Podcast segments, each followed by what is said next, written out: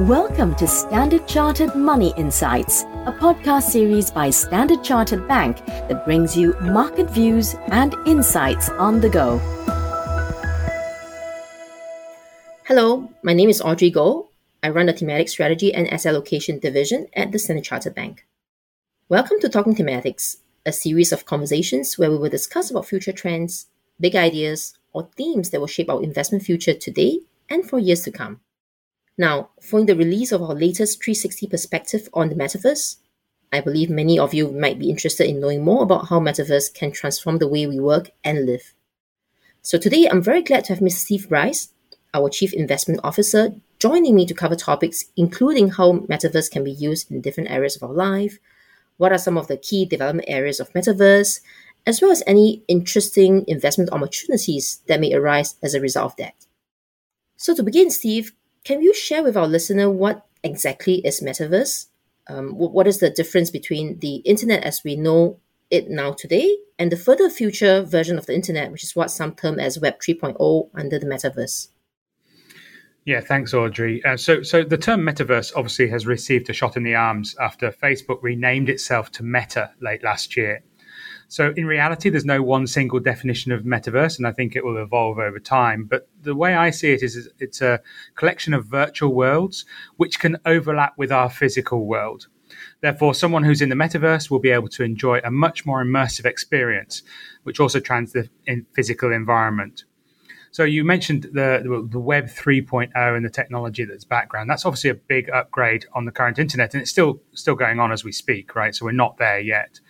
But if I tried to just put this into context, so if you think about what Web 1.0, that was just purely about sharing information, right? So there's very little interaction between people. Then the current Web 2.0 allows us to read and write and interact on social media, uh, including video content.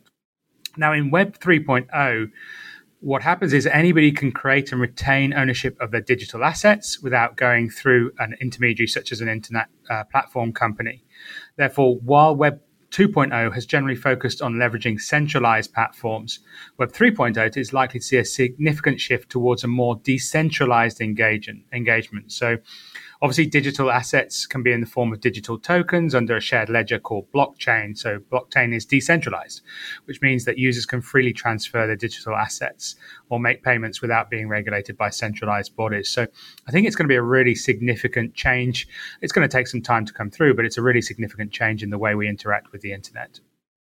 So, now that all sounds very, very promising. Uh, so, from what you're saying, um, anyone can now be a creator to own as well as monetize the stuff that we've created uh, digitally. Um, so, other than the ability to create and importantly to own digital assets, what are some of the, the other ways that metaverse can be used or have an impact on our daily lives in your view? There's so many different potential applications. I mean, obviously, a lot of people focus on the NFT aspect, right? But I mean, we'll cover that later, I'm sure. But you know, it can be applied to different sectors such as retailing, so people can uh, will be able to use the digital headset, headsets to enjoy um, augmented reality fitting rooms to try on their clothing, just like shopping in real life. So at the moment, we go to uh, online um, shops, but obviously we can't try it on. In the future, we'll be able to try it on virtually using our avatar, etc. So last year, Gucci released their collection on Roblox. Uh, a leading metaverse gaming platform with avatars showcasing their latest sporting designs. Uh, which enables branding opportunities by hugely eliminating geographic, geographical constraints, for instance. Uh, another, um, some would say, a little bit more mundane than this um, is example is to the facilitation of the hybrid working model. So obviously, since the pandemic, we're all getting used to what we think of as a hybrid working model. Uh, but the metaverse uh, can lead to a very significant step forward in terms of the uh, the environment in which we we operate. So it can simulate an op- office setting in a virtual platform. So every employee gets to have their own work areas or even meeting rooms. So as if they're physically working together in the office. So I think you know think think about this. You know, Meta has actually just said that you can uh, people can work from wherever. Um, obviously, the banks are a little behind. A lot of people asking people to work from the office, but you know, I think we're going to see more and more companies take uh, the meta route and saying, "Well, you can work together even if you're not physically together." Oh, that's great. And what what about gaming then? Because I have seen uh, metaverse being increasingly integrated into uh, virtual reality uh, games, for example. Now, is the metaverse just about me being able to use an avatar, just changing some fancy costumes and equipments? Um, are there any sort of significant difference in terms of what we get uh, using the metaverse versus the current gaming experience that we can we're getting today? So I, I, think we've been moving in this direction over time. So, I mean, my boys have the PlayStation, right? So you can, you know, when you first started, it was just playing on your own. Now you can interact with other people. But I think what was interesting is, and this is not a recommendation, investment recommendation, right? But in January, uh, Microsoft acquired Activision Blizzard, which effectively shook up the whole uh, gaming industry because it's the largest deal in the gaming sector. So the question is now how quickly can Microsoft integrate all this mobile console cloud business, um, build and develop blocks for their gaming technologies in the metaverse? So, with the virtual reality headset, you can play video games using a first person perspective, perspective uh, as if you are uh, obviously in the same uh, inside the gaming platform, right, with other people. Now, the cool thing is that these platforms not only provide video games, but one can launch uh, social activities such as concerts, birthday parties, or even weddings virtually. I mean, that would have been great, uh, you know, when people couldn't meet um, uh, physically in recent times, right? So Ariana, Ariana Grande and Travis Scott have performed in Fortnite, uh, a renowned great gaming platform, and, and, even broke the record of having 12.3 million live uh, viewers another interesting opportunity is the virtual uh, attendance of sp- live sporting events. So um, those that know me uh, will know that I'm a avid Liverpool football fan, and I was lucky enough to talk to Liverpool CEO Billy Hogan in January. And I asked him uh, about whether I, would be able to watch a, a, a, live game with my boys as if we were sitting in Anfield or the Kop. Um, now, there's no immediate plans at the moment, um, for, for, to do this. And obviously, there's lots of constraints, I would imagine, through broadcastings, uh, broadcasters. But naturally, this is potentially hugely lucrative market if they can get it right. Well, that's fantastic. I mean, imagine all the potential revenue streams, whether it's from advertisements, billboards that sportsmen and artists can stand to make, with Metaverse not just giving them access to a, a global audience, but really also uniting them all through a common uh, in life in person experience. Um, so, what are, what is the market potential we are looking at? Also, are there areas of development that you foresee that we need to accelerate the adoption of metaverse? Yeah, so maybe give us sort of sense of the opportunity. So, the expectations are for um, metaverse from a revenue perspective to reach around um, $800 billion in 2024. So, obviously, two years from now. And obviously, the subcategories we talked about, live events and advertisements, are expected to double um, in, in, market size by then. So you can see, I mean, it's from a relatively small base, but it, you can see that 800 billion is not small. So we're getting to a significant, um, significant um, size. So this is a big, has a big um, potential.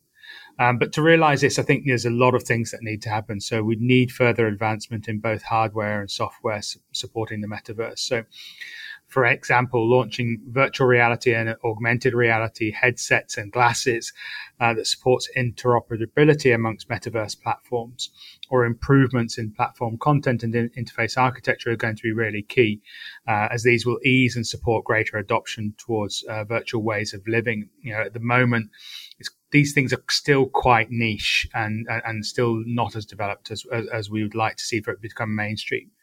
Uh, another key area is safety and regulation. So, uh, as more activities and activities and transactions, sorry, take place in the metaverse, regulations and safety features will need to will be needed to safeguard users against hateful, abusive uh, behaviors, and obviously fraudulent fraudulent transactions. Now, I frequently hear about metaverse and cryptocurrencies being often spoken in parallel of each other. So, how do they relate to each other? I mean, the use of cryptocurrencies has also been a rising trend in recent years. Um, can you perhaps share with us how crypto can grow together with the rise of metaverse? Yeah, so for those that have been listening to me for some time know that I'm a little bit of a crypto skeptic, and I think, and you know, as I think more and more about the metaverse, I do think that, that the case for certain cryptocurrencies um, rises, and we'll talk a bit about the risks about that later. But so cryptocurrencies obviously digital currencies that you can use within the metaverse. So uh, some well-known digital currencies are obviously Bitcoin or Ether, um, and and they can be used to purchase merchant merchandise and services within the metaverse. Um, other large companies, actually PayPal and Tesla, have started to accept uh, digital currencies payment as well. So as, as more people are, are looking at the this metaverse environment, probably going the, the demand for cryptocurrencies uh, for digital transactions is likely to increase. So we're expecting that, or it's expected that the global crypto market will increase in size by around 30% every year uh, through to 2028. Now, obviously, uh, uh, maybe I'll just give a bit of a caveat now. You know, obviously there will be winners and losers along that, and these are very volatile, but we'll come back to that. But it is, it, it's the overall market is expected to, to, to grow. So non-fungible t- tokens uh, are also expected to gain uh, huge traction. Uh, obviously, we've seen that. Uh, the Twitter CEO Jack Dorsey sold his first ever ever tweet uh, for uh, 2.9 million, um, and those you know who might wonder, NFT is a unique digital item that you can own under blockchain. So. In, in the metaverse, you can purchase all kinds of NFT in the form of digital art pieces, fashion items, or even virtual lands. Well, indeed, I think one can easily create things, whether it's a tweet, some content, images, or even music and package them into an N- NFT, uh, giving ones the ownership of uh, a proof of ownership. And uh, even your beloved Liverpool, for example, is putting an NFT for auction in the next uh, one week or so. Um, so the last question for you, Steve, since you mentioned quite a number of attractive opportunities within the metaverse, um, are there any foreseeable risks that you think will come with that? So I guess for investors, I see several challenges and risks, right? So let's let's deal with the challenges first. So in reality, there are very few pure plays when it comes to the metaverse from a you know investing in different company perspective. Um, so it's still very nascent in that regard. So you, obviously, a lot of companies are looking at this space, but it's, still a very small part of their revenue base today. So therefore, you're, you're gambling almost on who's going to make the best out of this opportunity.